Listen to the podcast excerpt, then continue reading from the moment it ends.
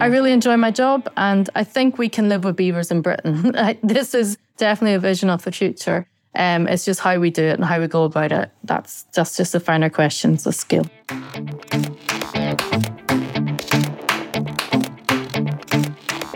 Hello and welcome to the Lodgecast, a nature and wildlife podcast brought to you by the Beaver Trust. I'm Sophie Pavelle. And I'm Eva Bishop. Each episode, we bring you the latest news from the Beaver Trust as we welcome beavers back to restore our rivers and create resilient landscapes. And we also explore the state of nature in the UK and how beavers can help the climate and biodiversity crises while speaking to fascinating experts and inspiring individuals along the way. In this series, we're looking at what it really means to live with beavers and exploring the situations and solutions when beaver management is necessary. Today, we've got two brilliant expert guests for you. Firstly, wildlife ecologist at NatureScot, Dr. Jenny Bryce. And complementing that agency view, our colleague here at Beaver Trust, Head of Restoration, Dr. Roisin Campbell Palmer. Hello there, Eva, and welcome to this episode of Series 5 of the Lodge Cast. How are you doing? Yes, very good. Glad for this good. one today. It's going to be good. Yeah, it is. I hope you're all ready to continue our travels through the, well, it's quite international, really, beaver management world. Yep, travels indeed. Thank goodness they're virtual. Um, we've heard tales of beaver situations in the US and the Czech Republic already in this series. But today we're heading north, leaving balmy Devon, where you and I are, and setting our sights on Scotland.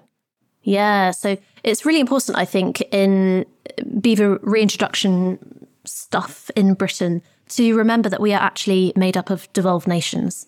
So when we're talking about beavers, we're talking about beavers in Britain and we're talking about beavers in Scotland, Wales, and England. So just bear that in mind as we navigate through this episode, if you will. Yes, and for this one in particular, we're highlighting Scotland and the learning there in terms of beaver management because they're actually a couple of years ahead in terms of beaver restoration and the policy surrounding that and the management framework surrounding that. So we've got a lot to learn in England and Wales, potentially from the lessons in Scotland. Well, before we meet our lovely guests, why don't we have a quick recap as to what's happened with beavers in Scotland and where we're at now? Yeah, so beavers in Scotland, they've been there a, a couple of decades now. They there was a trial at Knapdale in 2009 called the Scottish Beaver Trial. There's lots of information about that online if anyone's interested in looking that up. Um, and then the Scottish Government announced in November 2016 that beavers would remain in Scotland after that trial. And then they became a protected species from 2019. So that's a couple of years before they were then protected in England. Hmm. Today, though, really impressively, Scotland has a Scottish beaver strategy which sets out to 2045 how we're going to reintegrate beavers and support communities working together to maximise the ecosystem and wider benefits of beavers and minimise negative impacts. So they're looking at the long term, which is a mm. really important thing to consider when you're reintroducing a keystone species. Yeah, massively. So they're really leading the way um, in so many regards. And I think a key difference between Scotland and England and Wales is that in Scotland, there is a licensing and management framework that allows for wild beaver releases in specific catchments. Yes, something that we are hoping to move towards in England and Wales in the future, in the near future. So we've got Scotland, which is further ahead in its journey with beavers in the landscape, still working on how beavers the, be- the beaver journey continues there. But also for England and Wales, there's a lot we can learn from what they've done to date. So we'll mm-hmm. hear more about all that from our guests today. Yes, and lucky us, we've got two wonderful women to chat to in this episode. So I think that's probably enough from us for now. Um, and let's bring in guest number one. Now, when in 2008 the Scottish Government approved a licence for a beaver trial and monitoring programme at Knapdale called the Scottish Beaver Trial, do have a look. Dr. Jenny Bryce was involved in the ecology reporting there with the University of Oxford. And since 2020, she has been involved in beavers with NatureScot. So she is now the project manager for their beaver mitigation scheme. Jenny, hello, welcome to the Lodgecast. It's wonderful to have you with us. Hi there, thanks for inviting me. Great. Now, before we get into the details about Scottish beaver management and mitigation, we'd like to invite you to be part of one of our fun favourite bits of the Lodgecast. It's the Fact Off. Yep. So Eva and I uh, come prepared with a fun beaver fact, which we have we have diligently researched, And all you need to do, Jenny, is tell us which one you think is best. And then at the end of the series, one of us will be crowned the overall winner. Are you ready? Oh, go okay then. So, right. So I've got a simple but quite interesting fact for me, for the layman, um, which is about the number of chromosomes that Castor fiber and Castor canadensis have. They apparently they cannot interbreed because Castor fiber has 48 chromosomes and Castor canadensis has only 40. Crazy, amazing fact. Pretty good. That's pretty good. Yeah, pretty good. Uh, so mine is uh, well, we all know that that beavers are well adapted to water, and they have this tongue which is raised, and when it's raised, it also basically shuts off their hairy, furry lips, which sit behind their incisors. Those of you who have listened to the Lodgecast before will know that the lips close behind the teeth, um, and this raised tongue prevents unwanted material or water being swallowed when the beaver is running around or swimming around under the water foraging. And it also allows them to chew with their molars without swallowing water. Well, Is mine. sorry, Eva. I think I might go with with, with that last one because that's not something I ha- I've come across before. Jenny. So um, No apologies yeah, needed. i- interesting. Sophie's just Oh. delighted. Thank you, Jenny. You have uh, helped me more than you know. Okay. So before we get into our conversation about beavers in Scotland, could you describe for us, Jenny, what it is you, you do with Nature Scot and how did you come to work with beavers in Scotland? Yeah, so I work as part of the, the wildlife management team in Nature Scot, and I guess uh, my particular role is managing the, the beaver mitigation scheme that, that we have in Scotland. So yeah, I've, I've worked for Nature Scot for over 20 years now in, in a variety of roles. So I, I guess I've been involved with a number of different species and probably only over the last few years with, with beavers. Jenny, it's particularly good to have you here as you're well positioned to give an agency perspective on some of the policies and funding context needed for beaver management. What can you, to throw you straight into the deep end, what can England and Wales learn from Scotland, given that you're a couple of years ahead in experience of mitigation on the ground? I don't know if I would kind of want to put it in those terms, but I can certainly explain a little bit about uh, how things operate here. And I guess we've you know, possibly come from a different place in Scotland in how beavers were in the landscape before they were you know, protected and officially here.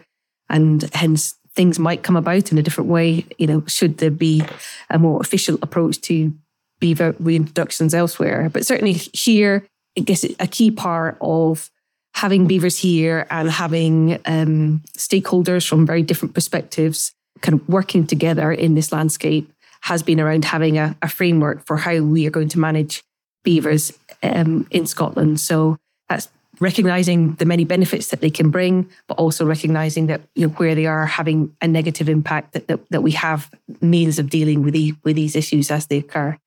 We call it our, our beaver management framework, and I guess the, the key aspects of that are the the species licensing approaches and also the, the mitigation scheme that we have, which is aimed at you know, supporting land managers who might be experiencing some of those negative impacts.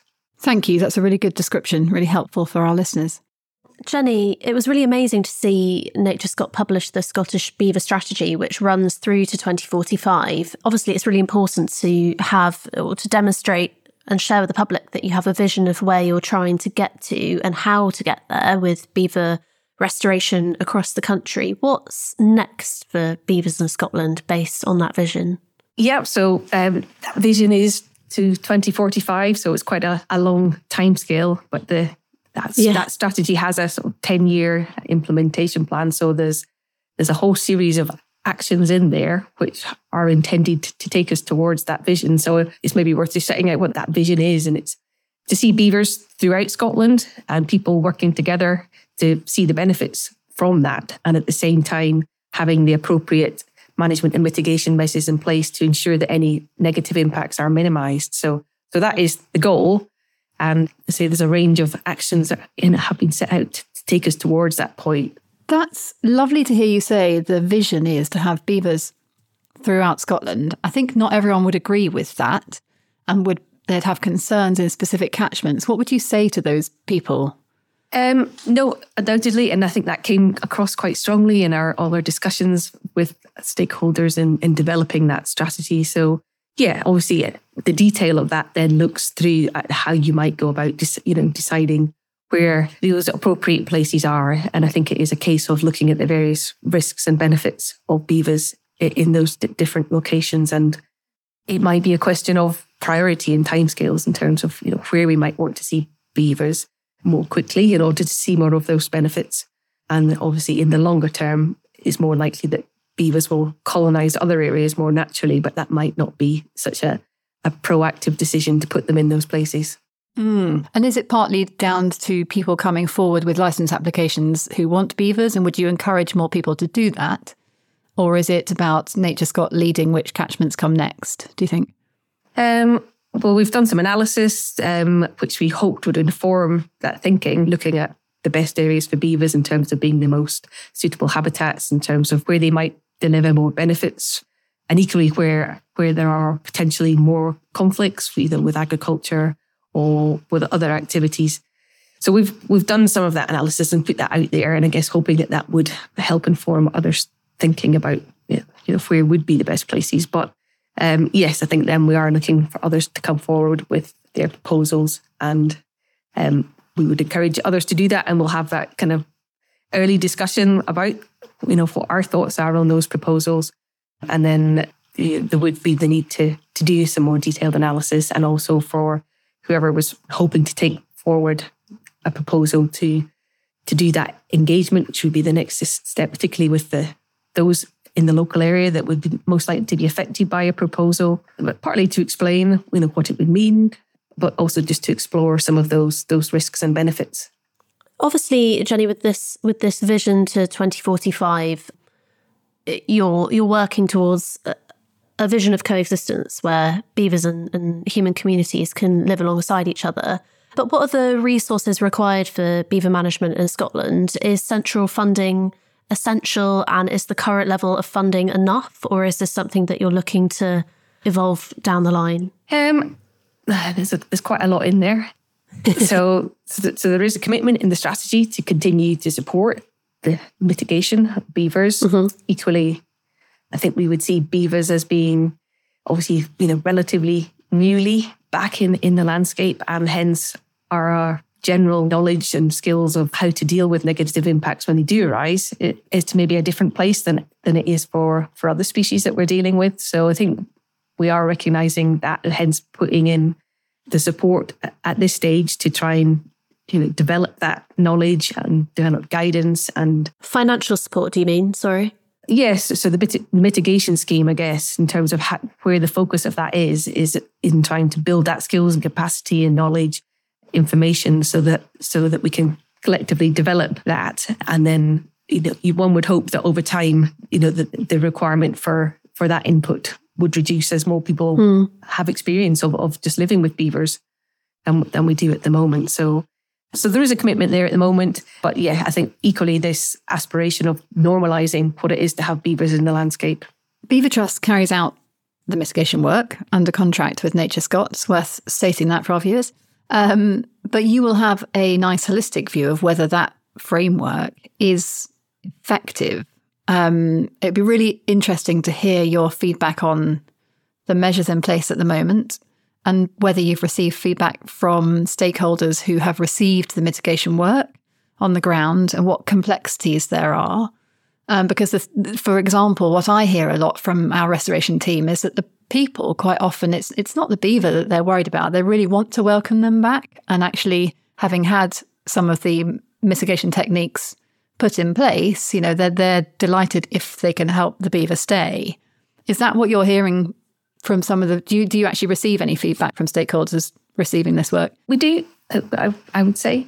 Um, I, I, think, like like like most things, it's probably a bit of a mixed bag. Um, there's obviously you know people out there who are experiencing negative impacts. They didn't necessarily ask for beavers to be there in the first place. So while there are tools uh, that we can offer, whether that's species licensing or or mitigation approaches in some cases, they might still be incurring some some costs and some time from their perspective in going out and, and checking for dams and that sort of thing. So I wouldn't like to say that everyone is entirely happy with the, the situation. But yeah, obviously the purpose of mitigation is to try and reduce the, the, the negative impacts and at the same time promote coexistence. So where we can look at that t- type of approach, I think it's it's it's more likely to be a satisfactory outcome. Um, I guess both from the point of view of being able to to keep the beavers there and see the the wider benefits that they can deliver, but also um, from a largely a, a land manager's perspective, then if they can tolerate the, the le- level of impacts, then then that's obviously a win-win situation. Mm. Absolutely. Will there will there always be a need for lethal control? Do you think in that landscape as populations increase? It's a contentious issue. It is, and uh, yeah, I think certainly the land managers that are dealing with those serious conflicts, we know, will say that that that is something that they see the need for to allow them to be able to deal with issues that arise effectively. And I think we're sympathetic to that. We've seen examples of that. I guess the longer term, obviously, as we have more beavers in the landscape, there will be fewer places to put them. So uh, I, I, I, think there will definitely still be a need for for lethal control to be on, on the table. But obviously, yeah, we are working closely with with the land managers where they are experiencing conflicts to try and pursue trapping um, wherever that's possible, and obviously working with with Beaver Trust to, to do that. Mm good, good if we can reduce the numbers, but it has to be on the table really because it's there are some situations that really require that. What proportion of the calls that you receive are that level of serious? Do you think at the moment as things stand in Scotland? I think what we've seen um, because the very serious damage issues are tending to be quite geographically restricted. So you know we've seen issues in areas, particularly the sort of the prime agricultural land areas which tend to be flat and have um, a reliance on on field drainage. So so we're seeing issues in those areas, and they've been quite long-standing issues. So we're not seeing that same uh, as beavers expand their range into other parts of Scotland. We haven't seen that being replicated elsewhere, and hence um, we possibly are getting reports of more sort of nuisance type impacts in, in other areas rather than necessarily very serious damage. But you know, there are still occasionally impacts on infrastructure, whether that's sort of culverts, bridges, the rail network. So there is the potential for for those sorts of impacts to occur in other areas, I think. But certainly we're not inundated with with new things happening, eh, you know, every day. It's no. it's a, a relatively settled picture, and we know where the main issues are at present.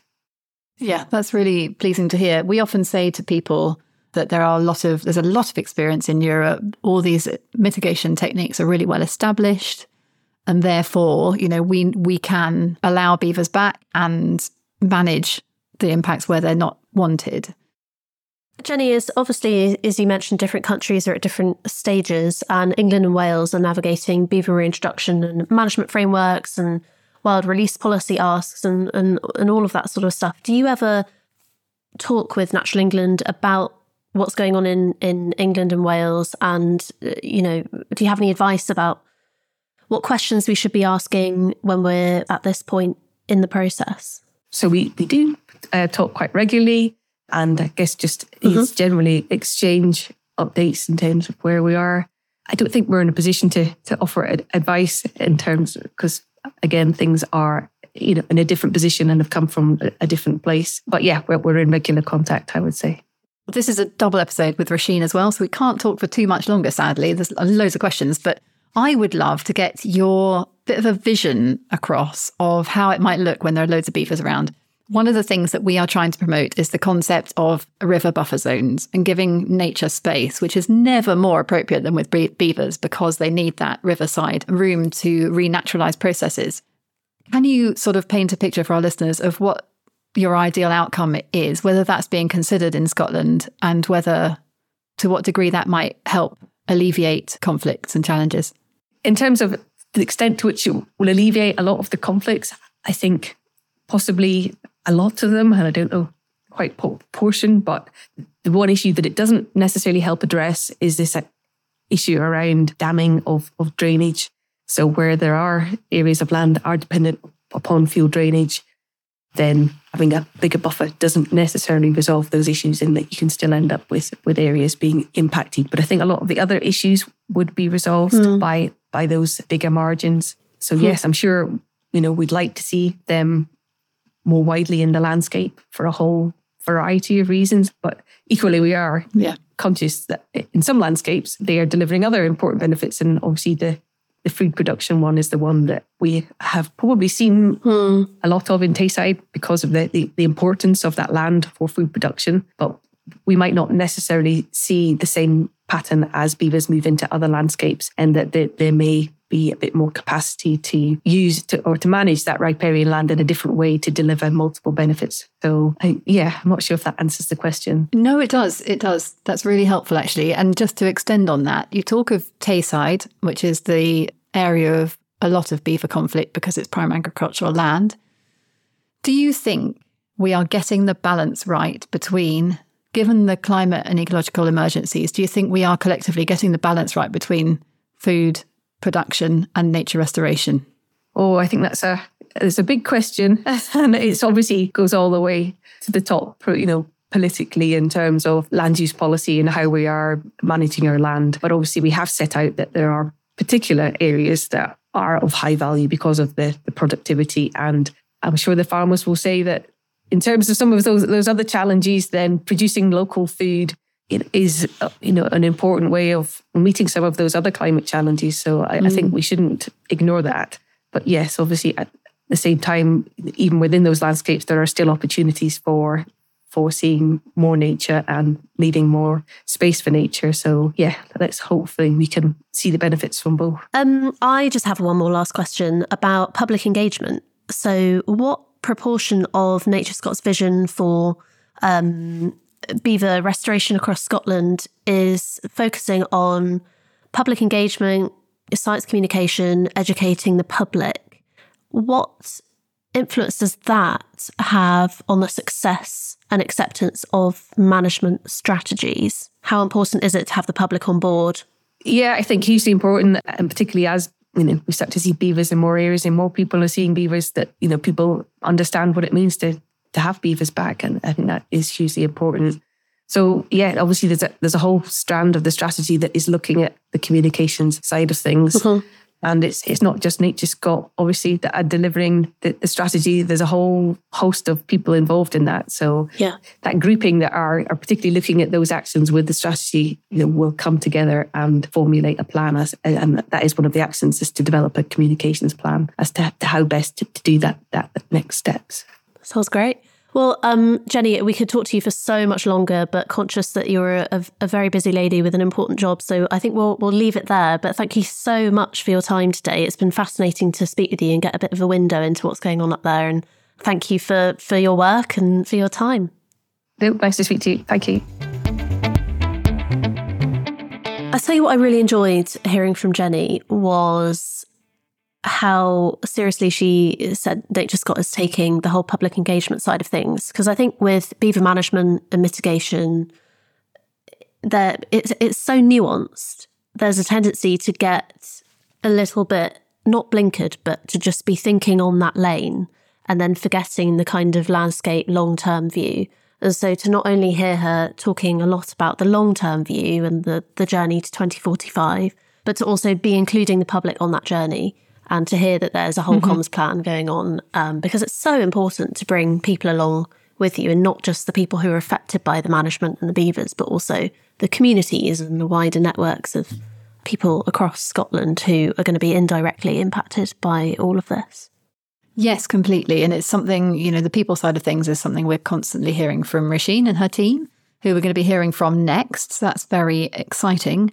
And one of the things that I really loved there was the intention to have beavers across mm. Scotland. And it feels really well thought out. You know, there's a plan and there's practical mm-hmm. steps and there's funding behind it, and they're just It's happening. getting it done and clearly having to move quite quickly and perhaps quicker than they'd like, but they're doing it. They're not sort of pausing and saying, no, we'll just have three years to think about it. Mm. Yeah, I like that a lot. Completely. Anyway, without further ado, it is time to welcome our second guest for this episode, Dr. Roisin Campbell Palmer. Long-time Lodgecast listeners might recognise Roisin from Series 1, where she joined us to talk about the ins and outs of beaver translocation. So do go back and give that a listen if you haven't already. We're very lucky to call Roisin our colleague here at Beaver Trust. She is head of our restoration team and she also carries out beaver management practically in the field and has done so for many, many years. So she's always a fascinating oracle of knowledge to speak to about beavers. Roisin, hello. You have the honour of being our first repeat guest on the Lodgecast. Welcome back. Hi, thanks for having me. Yes, it's great to have you here. And that means that the first thing we're going to do is ask you to cast your vote for the winner of this week's Fact Off. So I'm going to give my fact first. And mine is something that I think is uh, really incredible. So it's the population figures of beavers, of the Eurasian beaver specifically. So when they were at their most hunted and, and nearly extinct, the numbers were down to about a thousand of them across the whole of Eurasia. And just in sort of Norway, France, and Germany, I think. And now they're back to 1.2 million beavers um, thanks to human intervention and sort of conservation translocations, which I think is an amazing achievement. There's my fact. That's pretty amazing. Um, now, this one, I'm suddenly aware that it looks like I'm sucking up to the teacher a little bit because this fact was pinched from Roisin's wonderful book, Beavers, Ecology, Behaviour, Conservation and Management, from chapter three. A little bit of beaver anatomy for you listeners. So, epiglottis. Should we just let that word sink in for a second? It's a pretty good one. Um, the epiglottis is a flap of tissue in mammals that uh, we have, and in us, in our bodies, it prevents food blocking the windpipe, which is fairly important. Um, but in beavers, the epiglottis can also be moved, but the main function of this is to prevent water entering the larynx and the trachea. So, once again, a wonderful adaptation to an aquatic environment is my fact. So, Roisin, what are you drawn to? Uh, 1.2 million beavers or an epiglottis? Wow. well, what a choice. And, you know, I do love uh, Ria's tongue adaptation. And, you know, we must respect the beaver evolution. But I think I'm slightly prejudiced in, uh, I guess, my role in head of restoration that we can't beat 1.2 million beavers. I'm sorry, but that is why we're here. And ah. hopefully those numbers will be rising. Yeah, get in. Oh, I, could, I well couldn't done. agree more. Funny that.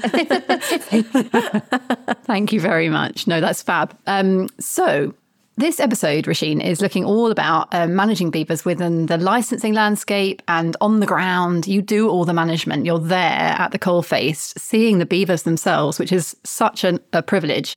And a lot of that work is in Scotland. Now, we've already heard from Jenny today, but and many of our listeners will be aware of your own work as well, whether that's seeing you at moments of release that we publicise, or some of your surveying work, looking for beaver signs from a kayak in torrential rain sometimes, or hoiking incredibly heavy traps around the middle of nowhere. Like it's a it's a full-on job and there is never a typical day for you. Can you give us a sense of what it's like. Take us through one of take us through an example day recently up in Scotland. What's it like at the coalface of beaver management? Well, yeah. What is a typical day? Good question. I, I mean, what I really love about my work is it's varied. Uh, you can definitely say two days are not the same. And sometimes that can be frustrating because you can start off the day with some plans and they can quickly get swept aside as you're kind of reactive to situations. Now, that can be, like you mentioned, if we're during trapping season, we have to be reactive. I mean, the animals come first. So if we have animals in traps, that's our first line of duty, and we'll be bringing them in and taking them for health screening.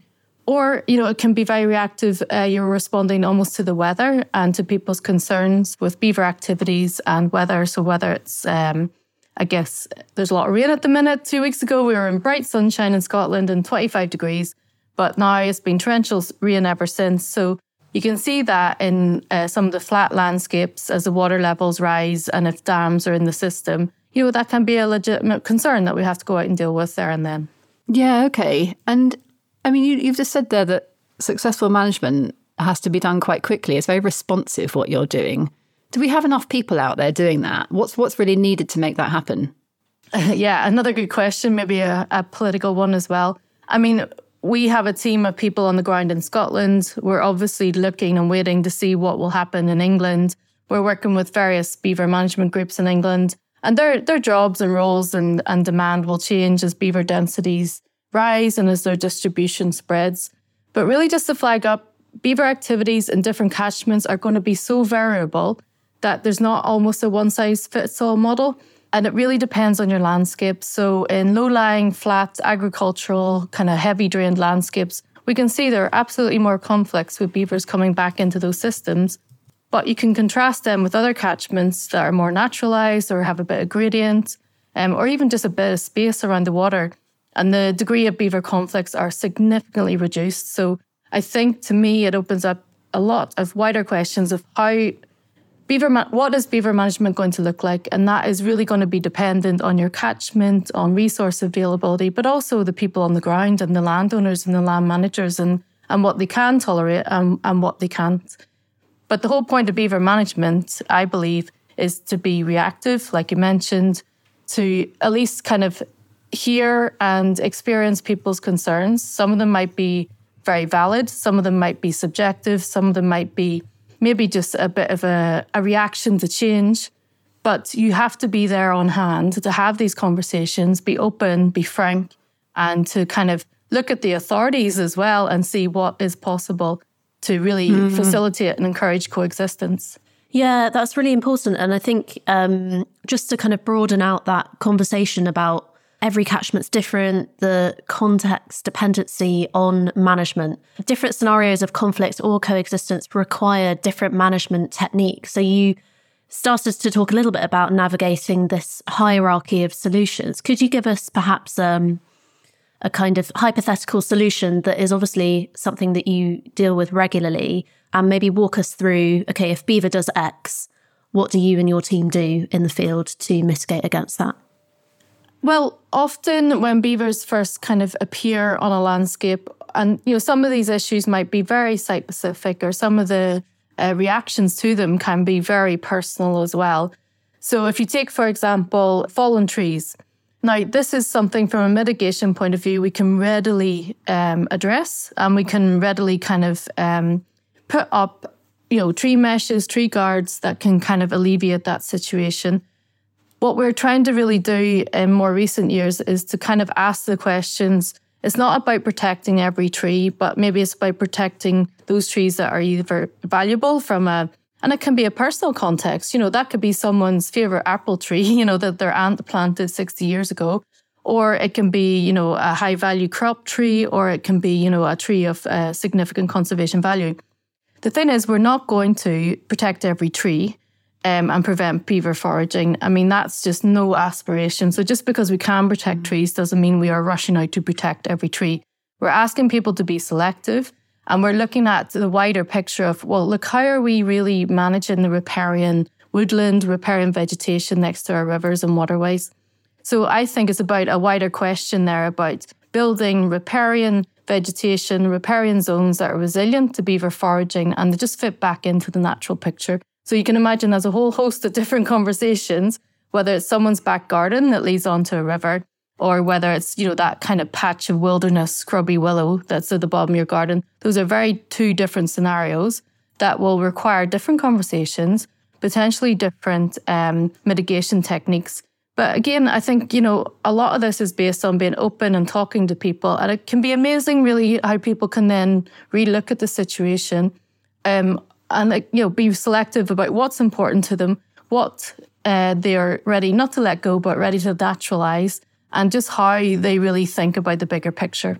That is, there's a lot in it, isn't there? But you mentioned there the, the conversations and the human side of it. I wonder how much of your work day to day and in reality is the people versus practical beaver management. Oh, undoubtedly. I mean, I, I started all this. I'm an animal person. you know, I'll hold my hands up. I'm not a people person, as in I'm not trained to deal with people or conflicts. But I guess over the years, I think it's something that's come. And I just try to take a really open approach and just obviously listen to people. And we don't have all the answers. And, you know, there are challenging and frustrating conversations. And there are people that are, I guess, really pushed to the edge of what they're comfortable with.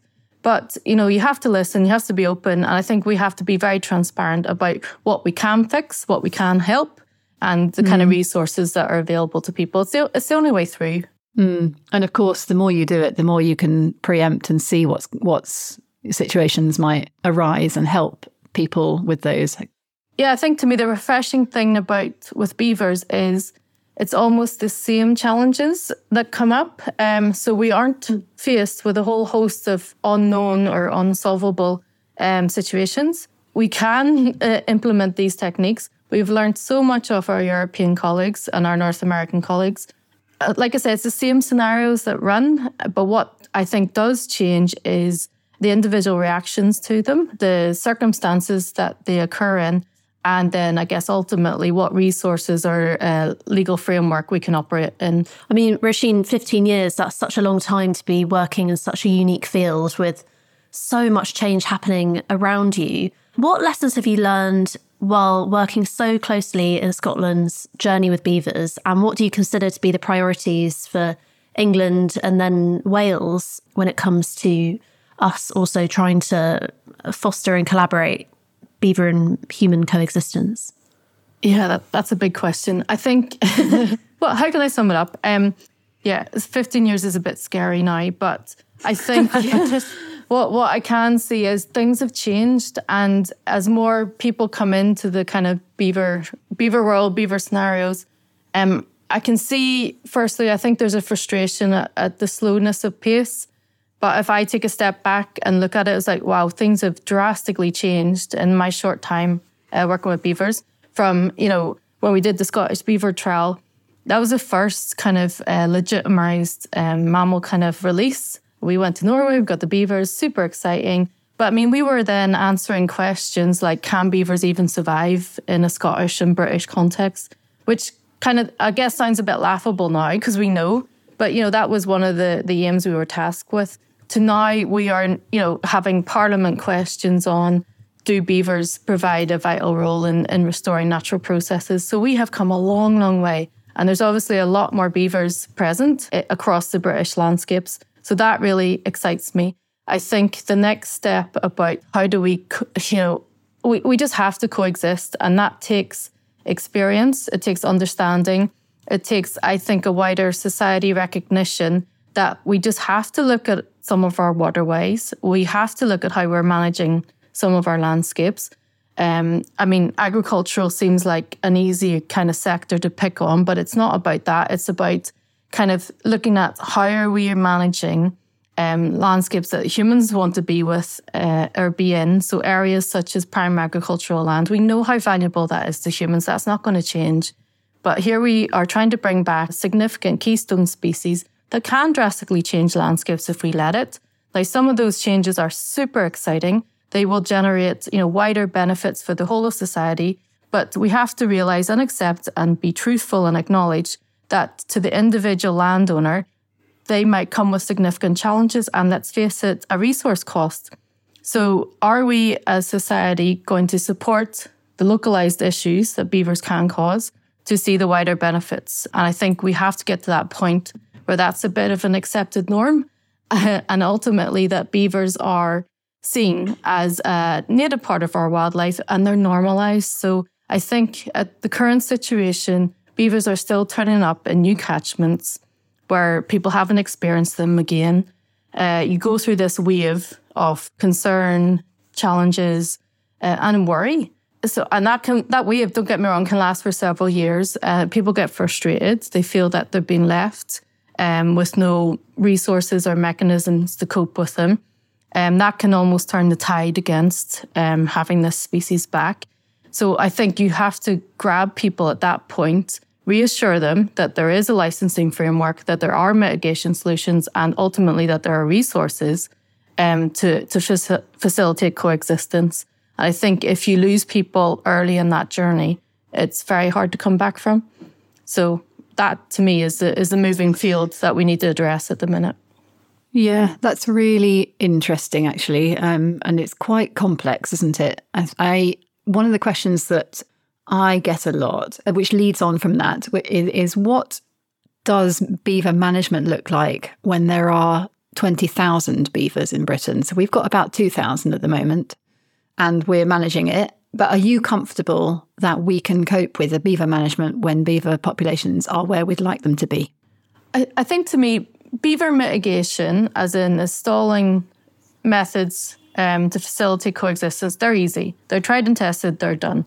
The wider question, the crux of this question is, I guess, the political appetite to do it and resources. Now, those might be government resources, they might come from the NGO sector, but you know, resources are needed and you need that reactive response and people that can speak from experience to go out and, and kind of reassure the, the kind of change, if you, if you know what I mean, the crossover. The 2,000 odd beavers that we're fairly confident we have, they are so kind of dispersed. Uh, they're in low concentrations, and pretty much, if you look at Britain, the, the four corners of Britain. Um, so 20,000 beavers to me doesn't look like anything scary because beavers will fill a catchment, and um, they will jump catchments, uh, they will, it sounds silly, but they will sort it out amongst themselves. Beavers are high, highly territorial. They won't breed and breed and breed and be on top of each other. They all have to take up, uh, you know, a certain amount of, of river or, or loch or lake length. So beaver populations will stabilize. We see this time and time again across Europe and North America. They're territorial species, they won't live on top of each other. But before we ever even reach that point, I think the society or cultural tolerance of beavers is met before that. And that is because I think we're used to quite managed landscapes. And um, we've got visions of, you know, quite manicured rivers, quite manicured gardens or, or lakes. Mm. And what we have, I think, lost the touch of is these kind of messy, um, riparian woodlands that are subject to different kind of influences and chaos and disruption. And, and that's what beavers do. They disrupt systems. But if we want to see their services, the ecological services they can provide and the, the boost to biodiversity they can provide, we have to almost let them be and let them generate and, and create this, this natural process and this exciting change and dynamic change. So mm. I think we've got a lot of work to do on what is the cultural acceptance of beavers. So long story short, 20,000 beavers doesn't doesn't scare me. we can implement a whole range of management systems in that, but we have to have a management system and I guess society attitude that if beavers do turn up in these landscapes, there's a safety net of a managed a mitigation program that will assist those localized landowners that will feel the kind of disproportionate impacts of mm. beavers. Thank you. That's great to hear, actually. Very reassuring. And you talked about a little, little bit about beavers there. And we tend to talk about them as if we're sort of distributing chairs around the country, but they're actually a wild animal. How does it feel? Do, do you think that animal welfare is enough? Are we doing enough for the beavers themselves? What's it like to trap and be right next to and have in your care the wild animal, the beaver? Um, I mean, I guess it's always exciting, but it comes with a, you know a burden of responsibility. Trapping any wild animal, like you mentioned, you know, it's stressful. You have to see this as a living being that was going about its business and has had a very rude kind of awakening in a trap. We really try and strive to do our best by using, you know, the high quality equipment, make sure we're checking, make sure we're making the whole process as seamless and as stress free as possible. So we take so many measures. And you can imagine in Britain, especially, you know, we have high welfare laws for a reason. And I'm quite proud of that. And our whole restoration team really do, I feel, go above and beyond to make sure it's as painless as possible. We use high spec live traps that we've learned from our Bavarian counterparts work well. We're very lucky, and I'm touching the table because I don't want to jinx it you know, we experience very, very low to no uh, trap injuries. Um, we have now moved and translocated hundreds uh, of beavers over the years. And I'm very proud of our survival rates and our kind of uh, post release success.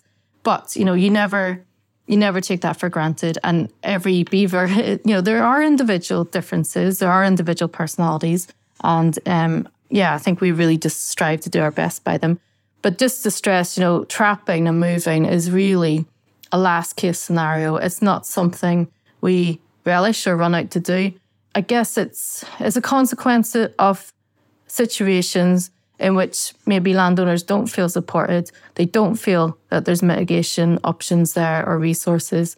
And we are trying to support a licensing framework that exists by offering alternatives, often to lethal control, but um, trying to support wider beaver distribution um, to areas where they really are welcomed and, and wanted. So, yeah, just to emphasize, we don't see trapping and translocation as a solution.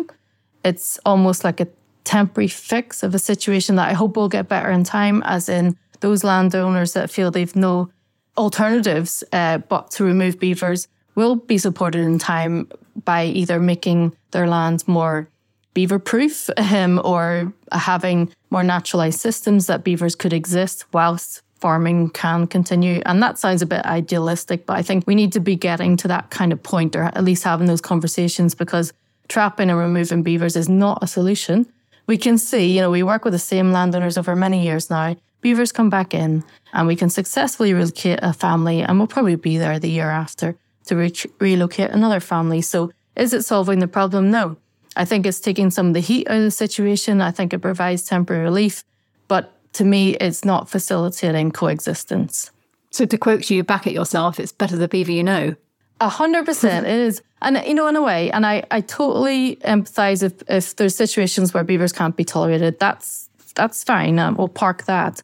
But if there's any way to live alongside a resident beaver family, what what they will do, they will keep other beavers away, if nothing else. And I think and that's when I'm talking about some of these conversations that we're trying to have on the ground. It's like if you know that beaver family, you almost know where it's likely to dam every year, where it's likely to forage, or you know what range of impacts it can have on your site because you know your site better than anyone. And if you can almost work with that and put mitigation methods in to increase the resilience of you know your land and with beavers in that system, that goes so much further than removing the beaver family from that situation. Then uh, it's almost like a wave of dispersers come in. Uh, you might end up with a whole host of different um, issues and impacts and scenarios that that you didn't have before. So ultimately, that that is better the beaver family, you know. Yeah. Mm. Um, Roisin, we just wanted to end with a positive note because for all the complications and challenges, there must be a real sense of positivity and a, it, it must be a rewarding experience to be working in the way that you do, but striving for such a positive, hopeful thing, which is coexistence and living a life more holistically alongside the natural world. So, what for you are the most enjoyable parts of the beaver management side of things? Yeah, um, good question. Uh, I absolutely, I mean, it does sound cheesy, but I, I love engaging with the animals when we do relocate them, especially as a family group. I mean, to see them swimming away somewhere um, where they really wanted, I mean, that that doesn't change. That doesn't get the gut old. But what I would say, when you have those moments um, with landowners, that you can um, like diffuse the situation or or at least come to some sort of more common understanding. I mean, those are really kind of valuable to me. And if we can help a landowner to even step back and go, okay, that's not as bad as before, you know, I'm happy yeah. with that as well. And, you know, just to really flag, there's a lot of really good landowners we work with that, you know, really respect this animal. And, you know, when you're close to it, you, you can't help but respect it. When you have those moments that um, you can really um, engage with a landowner and make a situation better, I mean, those are, are super important. I, I, you know, like I say, it sounds cheesy, but that gives me hope that we can do this on a larger scale throughout Britain, for sure. That is wonderful to hear. Thank you so much for coming on today. It's been really great to get your expertise and your expert view on it. Yeah, thanks, Roisin. And thank you for all you're doing. Well, thank you. Eva, quiz time. Yes. Favourite part. Are you ready? Yeah. Um, I'm going to apologise well in advance for this one because I wrote this a while ago and I completely forgot I wrote it and I'm looking at it and feeling not very confident about it. This quiz is called Who Said It? Ready? Uh, quotes from, and this is quoting from my own notes, quotes from famous people slash film slash pop culture where beavers were evolved. That is brilliantly, um, you know, sketchy. Yeah, it's really sketchy. So I'm what I'm going to do is I'm going to read out the quote and then I'm going to give you a clue because I haven't come up with multiple choice. Um, and then you just have to tell me who you think. It, they're not that hard. Okay, fire away. Let's do this. Okay. Okay, question number one. Here is the quote The landscapes where beavers can do the most good aren't always ready for them. Environmental need and political opportunity don't necessarily overlap, especially in the American West. Witness the wolf, at once ecological hero and agricultural villain. Who said it? It's a great quote. I mean, Absolutely a no clue? idea. I'd like multiple choice, please. Okay. Uh, well, uh, big clue. We've spoken to. we- We've been lucky enough to have the honour of this man on the Lodgecast. Benjamin Goldfarb. Uh, yes, full name. Love the full name. I name. don't actually know if it is Benjamin. Is it Benedict or Benjamin? ben Goldfarb. Ben. Yes. Ben Goldfarb. Excellent. Correct. One point. He he does have good zingers of quotes. Yes, that's true. Um, question two. Here's the quote. It's really easy. Safe? Don't you hear what Mrs. Beaver tells you? Who said anything about being safe? Of course he isn't safe, but he's good. He's the king, I tell you. what was the first bit? It's in Narnia. Well, yeah, M- Miss, But- Mr. Beaver. yeah, yeah, Mr. Beaver. And uh, shock. And a bonus point for who played which actress played Mrs. Beaver in the Chronicles of Narnia. Ooh, Really good one. Um, Vicar of Dibley. yeah. Uh, really? Still in French? yeah, Was it her? yeah, there you go. Oh, yeah, it's good. yeah, Oh, yeah, I just can picture her massively now. spoon fed you there. That's you did. Yeah. Yeah. thanks for that Great, bonus Mrs. point. Beaver. Uh, you're welcome. And finally, uh, not really a bonus point. Uh, question three is this is so good, this quote, but a, a difficult one. As beavers build dams and bees build hives, human beings have spears. What? That's a As beavers build dams and bees build hives, human beings have spears. golly. He's an author of an acclaimed couple of books about the human race. He is also an academic. Quite an exotic name. Would you like the title of the books he wrote?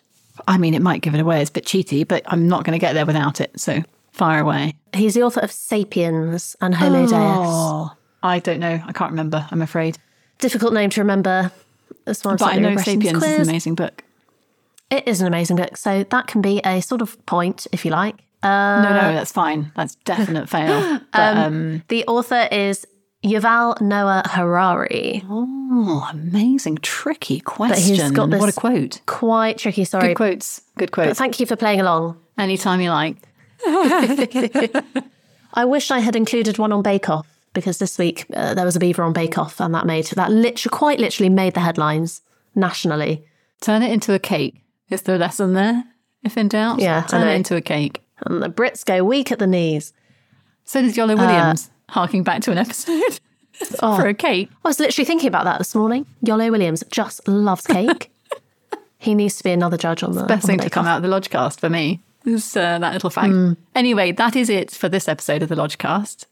Yes, but don't worry, we'll be back again next week for the final episode of the series where we're joined by none other than Gerhard Schwab to take a closer look at the community side of things and explore something fascinating whether social attitudes differ with or without beaver mitigation techniques. So make sure you have subscribed to the Lodgecast on your podcast platform of choice so that you don't miss that one. And please do a little reminder to leave us a five star review. Yes, please. And for more from us at Beaver Trust, you can find us on all the usual haunts on Instagram and Twitter at Beaver Trust or head over to our website, beavertrust.org, and sign up for our free email newsletter. See you back here next week. This podcast, as always, is a mixture of fact and opinion. It was hosted by Sophie Pavelle and Eva Bishop. It was produced and edited by Emma Brisdion for Beaver Trust.